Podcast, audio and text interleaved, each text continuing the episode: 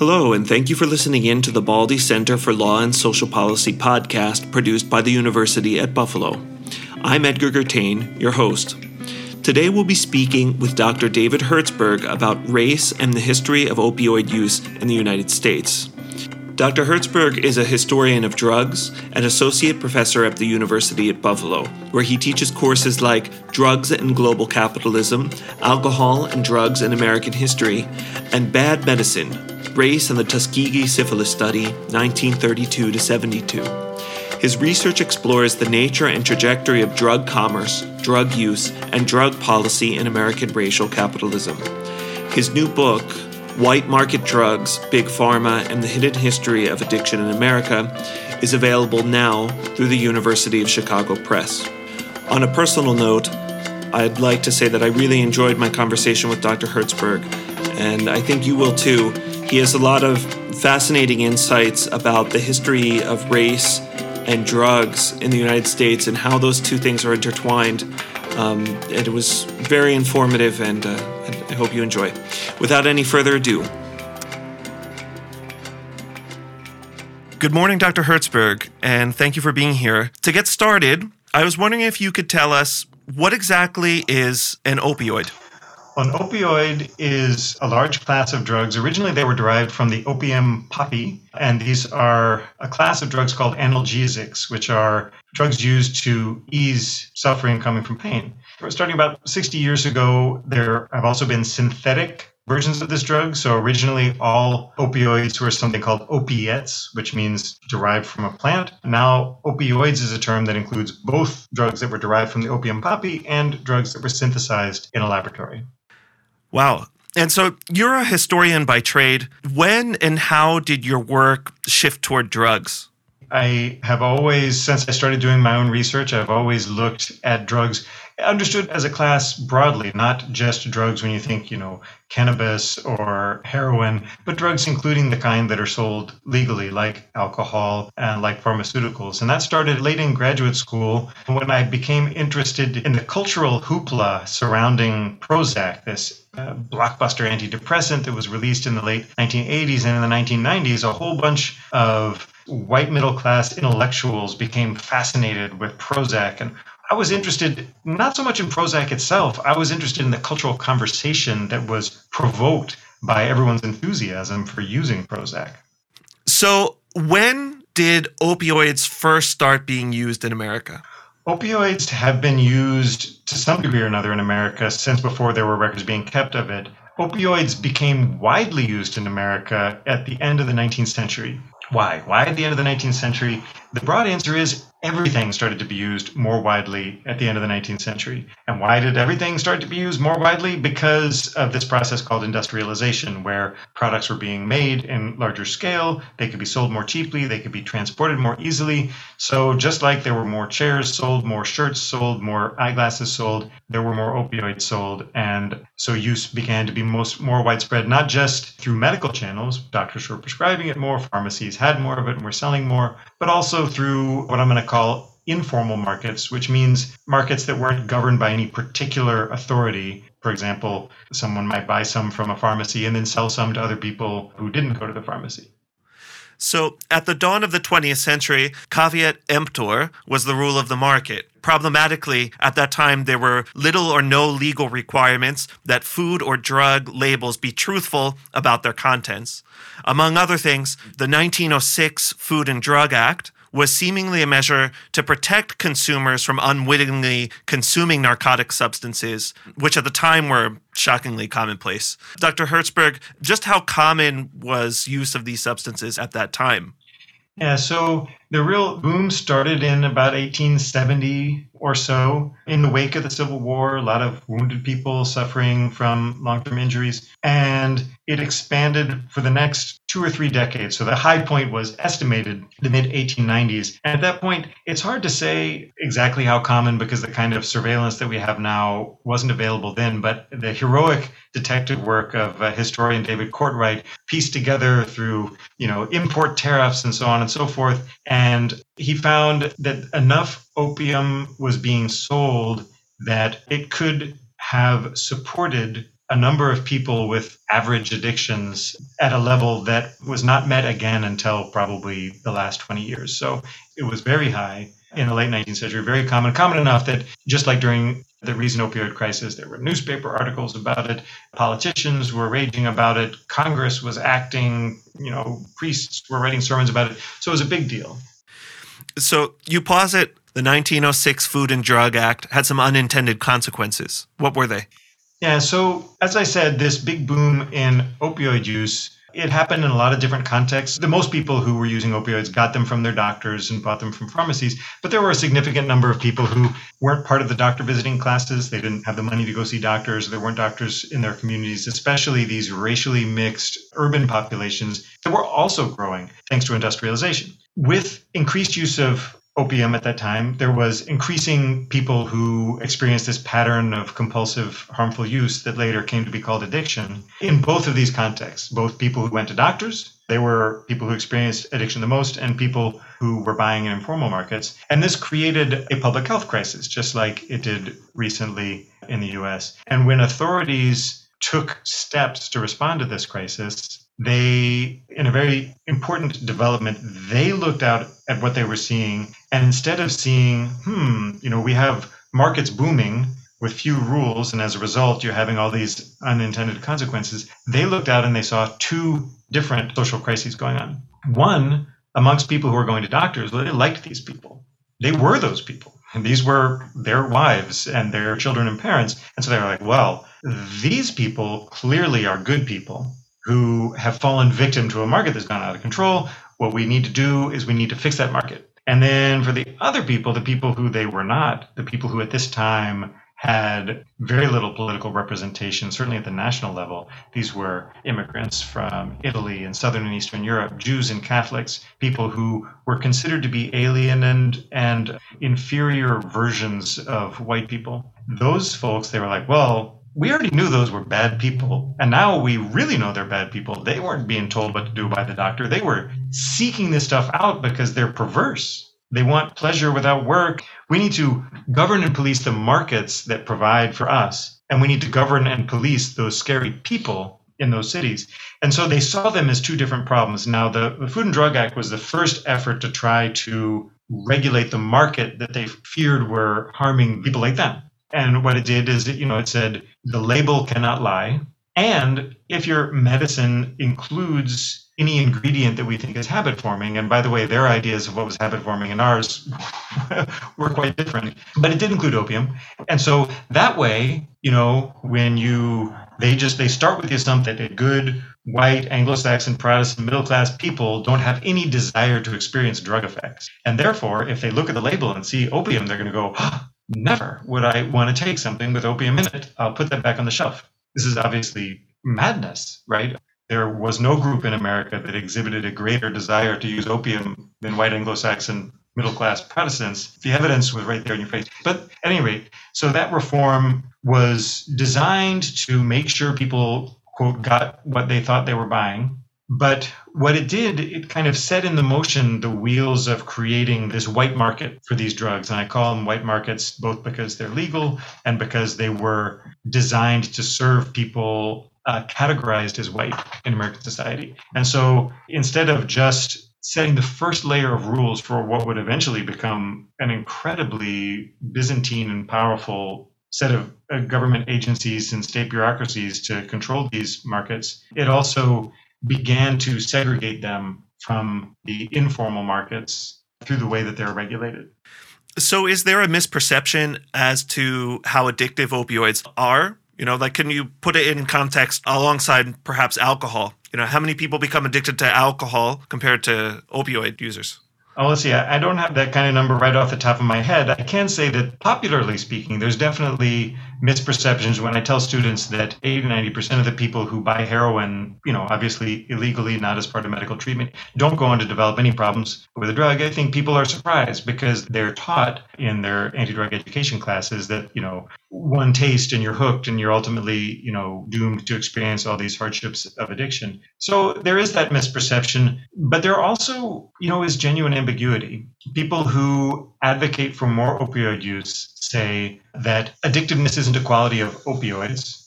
Addictiveness is a quality of a certain person's troubles at a certain time, people who have suffered trauma, people who are experiencing really intense types of suffering. And then when they encounter relief, they are unusually drawn by that relief. And that could be opioids, that could be alcohol, that could be gambling, that could be sex. The point being there that the problem that the person has an unmet need, not that the drug has this quality of being addictive. But there's risks of this way of thinking as well, because how do we know who it is that's suffering from this particular kind of trauma that would make them susceptible to addiction? Well, in practice, we tend to answer these incredibly complicated questions. We look for simple answers by being racist and by being classist and by being misogynist. So what we say is, well, you know, hey, well, gosh, when I look at our society, look at the way black people are treated, that must produce a lot of trauma. That makes them very dangerous to prescribe opioids for. And then you have this problem, which has never eased despite the big opioid bonanza of the 2000s of undertreatment of pain for people of color. So there are risks any way that you think about opioids because the complexity is so deep and the stakes are so high. In your work, I feel like you have plenty of reason to be critical of the pharmaceutical industry, and at times you are. But I get the sense now, speaking to you, that actually questions of race and these kinds of societal questions seem to me like they're actually more important to you, and you're uh, more critical of moral crusaders, perhaps even more than the pharmaceutical industry. When did questions of race become central in your work? Yeah, you're quite right to say that questions of race and other social hierarchies are central. And I'm just going to say those two things are connected. The pharmaceutical industry has, in this area, been a bad actor in the sense that they have very consistently sought to sell as many of these drugs as possible while downplaying their risks as much as they can. And it's produced a lot of harm. Another question you might ask is well, you know, in this story, you have these people who are constantly saying we need to rein in this industry, we need to strengthen the professions to guard the public against this profit seeking, malign industry. Why didn't it work? I mean, why was the industry still able to do that so often? And the answer is in part that the risks of these drugs were regularly associated with the kinds of people who weren't buying them from pharmacies. So if you have developed this stereotypical idea of what who a quote addict like you've developed a whole noun so that you're like this isn't a person anymore this is an addict and that person is a non-white poor person who lives in a city and those are the kind of people who get addicted then, when you're talking about, well, how are we going to regulate the pharmaceutical industry? Well, you know, they're selling Valium to middle class white housewives. Middle class white housewives aren't at risk of addiction. They don't want drug pleasure. They're just trying to, you know, follow medical advice. And so you have this tendency to, when you are most hyperventilating, when our government, when social authorities are most hyperventilating about the threat of these, what they used to call the dangerous classes and their drug use, is ironically the time when they are least concerned about sales in white markets. Meaning that at the same time as when they destructively crack down on the communities in which informal drug sales are going on, causing all kinds of harm and increasing the risks and the harms associated with drugs, they're at the same time just throwing white markets to the wind and just letting unsafe sales shoot through the roof. So obviously that wouldn't matter if you could rely on the pharmaceutical industry to be ethical and to pursue the public good as a higher priority than profit, but that hasn't been the case. Yeah, that's a really fascinating answer. And thank you so much. That's really great. And I'm curious as to why doctors might be afraid to continue prescribing op- opioids, regardless of how people come to use heroin or overdose. There is officially an opioid epidemic occurring in America today. Right. In 2017, the U.S. Department of Health and Human Services declared actually a public health emergency. And in 2019, nearly 50,000 people died from opioid involved overdoses, which, for context, is more than the total of people that died from nephrosis or kidney disease, suicide, influenza, or pneumonia. So, Dr. Herzberg, if we know that opioids are addictive, why do we use them as prescription drugs in America? What is the exact purpose that they serve, and how do we justify their public health risk? Yeah, okay. So let me just start off by saying that all medications carry risks. And so the question is not how can we handle any risk at all? It's how do we make that decision about a particular drug with its risk profile? So opioids are crucial medications for handling pain. And this can be pain in surgery, this can be pain of cancer. This can be pain of physical injury. There are all kinds of ways that we manage pain with opioids, and they're crucial for the practice of medicine. There has never been a time in the recorded history of human efforts to heal and deal with injury and illness where opioids of one kind or another didn't play a significant role. So no one has ever even tried to practice medicine without them. And that's one reason we use them is because there's nothing else to take their place. But that doesn't define how much we should use them. That's the debate. It's not should we use them or not. It's how much danger do they present? And so how much caution should we exercise in using them? And the danger is that they are addictive. What does that mean? That means that some people essentially fall in love with this drug. When they use it, fulfills some purpose for them that is incredibly captivating, and they are very, very highly motivated to continue using it. Highly motivated enough that they continue to do so even if it is causing negative consequences in their life. And that's what addiction means. And it's important to remember that this is some people, okay? That there's debates, but the range of people who use an opioid and become addicted to it range from four to 20%, depending on the circumstances in which they're uh, exposed to that drug. So now the first reasonable question you might ask is, well, how do you tell the difference between the people who aren't going to become addicted and the people who are? Because that would help you know when to use it. The answer to that is we do not know. We know some things, right? We know some things, but there is no clear, simple equation for determining one type of person and another. And moreover, this is a dynamic quality of a person you could be one type of person when you're 17 and by the time you're 30 you're a different type of person so this is why it's such a thorny problem it's so incredibly important as a tool to ease suffering and pain but it's so unpredictable in terms of its dangers so you know we use it because we must and we accept the risk because we must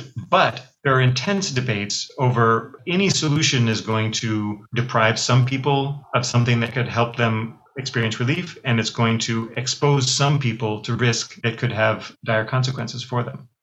You have a recent article published on the online platform, The Conversation, about how Purdue Pharma, the maker of OxyContin, may settle legal claims against it by forming a new public trust that would be, quote, dedicated to profit. What does that mean? And is there any kind of precedent for this?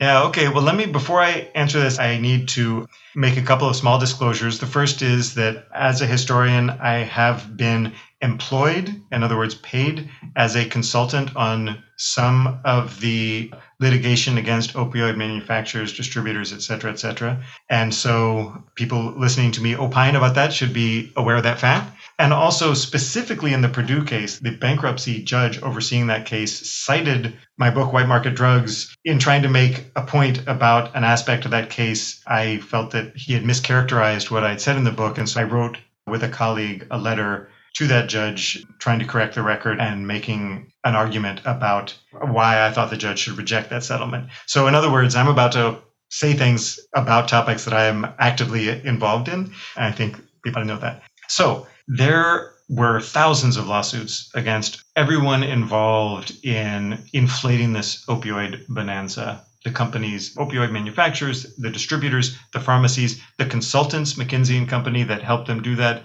Everyone is being litigated against because they recklessly imperiled the public health with very expensive consequences. And so Purdue Pharma as the kind of first out of the box on these things, they were subject to a lot of these lawsuits, and it's not looking good for Purdue. So, what do they do? They declare bankruptcy. And one of the reasons to do that is that you move out of all these courts and jurisdictions where you're going to be heard by juries who may have personal reasons to have been affected by opioid crisis. You move out of jurisdictions where judges may be particularly unsympathetic to you, and you move into bankruptcy court, which is famously quite sympathetic to large companies. And so Purdue disappeared from all of those lawsuits. They are no longer the target of any of those lawsuits, and instead they go into a bankruptcy court where this one dude, Judge Drain, gets to decide what happens with their assets, right? And so the proposal that Purdue put forward, you know, it's a mixture of different elements, but basically what they say is, look, we're going to put this amount of money on the table. And it looks like a lot, looks like a big amount. It's like billions with a B, 10 billion. I can't remember exactly. But when you look at it closely, only a couple of billion of it come from the family that owns Purdue Pharma. It's not a publicly traded company. It's like a family owns this company, right? And they have made an enormous amount of money, the Sacklers. And they're going to put up some, you know, small fraction of their profits, and they'll still be billionaires and being happy and still be running their companies outside the US, selling opioids elsewhere and so on. The rest of the money is supposed to come from the future profits of the company. But the company, having been acknowledged to have engaged in all of this bad behavior, can't just keep existing as it was. They say it's going to be turned into a public benefit corporation. So every profits will go to benefiting the public. So it won't be a typical private sector company anymore. It'll be this public benefit corporation. Is the conflict of interest not glaringly obvious here? Yeah, well, right. They would no longer be part of the company. Right. So their conflict of interest would be resolved by being they get shielded from any future litigation and they're still billionaires. So they're happy. The conflict that you're talking about is the conflict that the resulting company is supposed to serve the public good, but to do that, it has to sell as many opioids as possible. And that's a peculiar setup, of course, aside from a lot of other questions like, you know, Purdue isn't like a lot of the other companies that are being sued do a lot of things. And many of the things they do, we really like. Take Johnson and Johnson. Okay, they were really bad actors in the context of opioids. But hey, they just came up with a vaccine. We're really happy about the vaccine. And that's just one of, you know, Johnson Johnson does lots of stuff. So it's a big company. Opioids are one part of what they do. Purdue, like opioids were the overwhelming majority of what made them a big profitable company over the last few decades. So that company's culture was defined by boosting OxyContin and pursuing profits with vicious disdain for the public health. Like when you read that internal emails have been released, that it's frankly morally repugnant, right? And so this is a whole company built around doing that. Is it actually possible to say, you know, now you just are going to flip a switch and you're going to care about different things? Your corporate culture doesn't exist, that we'll just switch it on a dime. It seems like there are a lot of reasons to be skeptical that this revamped Purdue would in fact be dedicated to the public good. And moreover, it would, by being redeemed in this way, then it's not clear what lesson other pharmaceutical companies would learn from, okay, Purdue did about as bad a behavior as you can do from cooking studies to open contempt for your consumers to everything, right? And yet, the people who founded Purdue are still billionaires, and the company itself is still like they're present and is still like in according to the plan, like in 15 years, it would have be a respected like organization. And so it's not clear like, well, so why should I not do all that? Like what if I just happen to be a bad person who's running a pharmaceutical company, why wouldn't I do exactly what Purdue did and end up a billionaire and have the history books remember my company as this public benefit company. So there's a lot of problems with it. And of course, it doesn't even try to address the broader issues that allowed this malign actor to do what it did for 25 years. Wonderful. I guess to wrap up here, do you have any books, publications that you want to plug? Anything that you'd like the listeners to know about? Where can they get a copy of your books? Yeah. The thing that I would most like people to read is the recently published book. It's called White Market Drugs, Big Pharma and the Hidden History of Addiction in America. It's available, you know, where books are sold. It's published by the University of Chicago Press, and so you can buy it directly from them. You know, obviously that's my fantasy that people would read a whole book. If you aren't up for reading a whole book, I have published a bunch of shorter things about it, and most of them can be found in one way or another at my website, davidherzberg.com, and uh, you can find some of the shorter stuff there. Dr. Herzberg, thank you so much for coming on to the Baldy Center podcast to speak with us today, and um, please come back soon. It was my pleasure. I look forward to it. Thank you. Okay, very good. That was Professor David Herzberg, whose recent book, White Market Drugs Big Pharma and the Hidden History of Addiction in America, is available now from the University of Chicago Press. This has been the Baldy Center for Law and Social Policy podcast, produced by the University at Buffalo. Let us know what you thought about this conversation on our Twitter at Baldy Center. You can also learn more about the center on our website, buffalo.edu slash Baldy Center. The theme music for this season was composed by University at Buffalo composer Matthias Omar. My name is Edgar Gertain, and we appreciate you listening to our program today. Be well.